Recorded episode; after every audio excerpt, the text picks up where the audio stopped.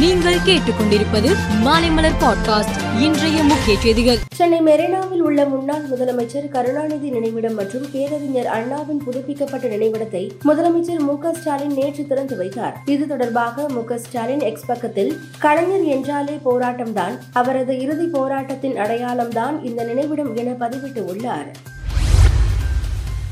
அதிமுக பொதுச் செயலாளர் எடப்பாடி பழனிசாமி வெளியிட்டுள்ள அறிக்கையில் போதைப் பொருள் வழக்கில் ஜாபர் சாதிக்கை போலீசார் தேடும் செய்தி மக்களை அச்சத்தில் ஆழ்த்தியுள்ளது. போதைப் பொருள் கடத்தலால் இந்திய அளவில் தமிழகத்திற்கு தலைக்குனிவு ஏற்பட்டு உள்ளது திமுக அரசை கண்டித்து மார்ச் நான்காம் தேதி மாவட்ட தலைநகரங்களில் கண்டன ஆர்ப்பாட்டம் நடைபெறும் என தெரிவித்துள்ளார்.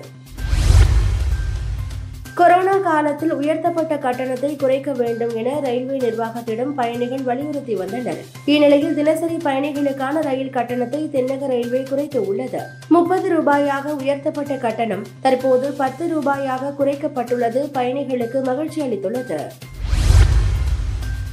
வரும் ஏப்ரல் மாதம் பதினைந்து மாநிலங்களில் முடிவடையும் ஐம்பத்து ஆறு மாநிலங்களவை உறுப்பினர்களுக்கான தேர்தல் அறிவிக்கப்பட்டது. இதில் சோனியா காந்தி ஜே பி நட்டா உட்பட நாற்பத்தோரு பேர் போட்டியின்றி தேர்வாகினர். இந்நிலையில் கர்நாடகா உத்தரப்பிரதேசம் இமாச்சல பிரதேசத்தில் உள்ள பதினைந்து இடங்களுக்கு இன்று தேர்தல் நடைபெறுகிறது. இதற்கான வாக்குப்பதிவு விறுவிறுப்பாக நடந்து வருகிறது. ஜனாதிபதி திரௌபதி முர்முவுக்கு காங்கிரஸ் தலைவர் மல்லிகார்ஜுன கார்கே கடிதம் எழுதியுள்ளார். அதில் இளைஞர்களுக்கு இழைக்கப்பட்ட அநீதியை முன்னிலைப்படுத்துவதே எனது முக்கிய நோக்கம். அக்னிபாத் திட்டத்தால் இளைஞர்களுக்கு மத்திய அரசு அநீதி இழைத்து உள்ளது. கிட்டத்தட்ட இரண்டு லட்சம் இளைஞர்களின் எதிர்காலம் நிச்சயமற்றதாகிவிட்டது என தெரிவித்துள்ளார்.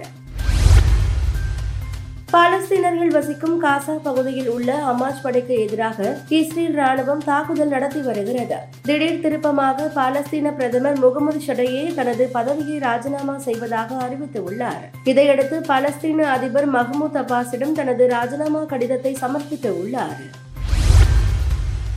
ராஞ்சியில் நடைபெற்ற இங்கிலாந்துக்கு எதிரான நான்காவது டெஸ்ட் போட்டியில் இந்திய அணி ஐந்து விக்கெட் வித்தியாசத்தில் வெற்றி பெற்றது. இதன் மூலம் டெஸ்ட் தொடரை இந்தியா மூன்றுக்கு ஒன்று என தொடரை கைப்பற்றியது. இந்நிலையில் ராஞ்சி டெஸ்ட் வெற்றிக்கு பிறகு உலக டெஸ்ட் சாம்பியன்ஷிப் பட்டியலில் இந்தியா இரண்டாவது இடத்தை தக்க வைத்துக் கொண்டது. முதல் இடத்தில் நியூசிலாந்து உள்ளது.